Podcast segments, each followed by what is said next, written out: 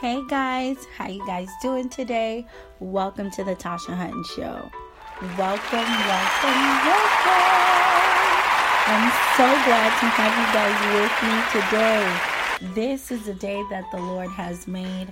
I will rejoice and be glad in it. Today, I want to encourage you to remain focused. Stay focused on what God has called you to do. Celebrate with others while they're having good success in what they're called to do. Now, that's good sportsmanship, but don't neglect to do what you're called to do. It is so easy to get distracted.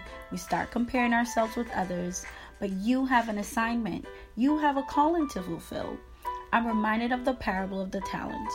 One had five, another had two, and the last one, he just had only one talent. And the one that had one talent buried his gift.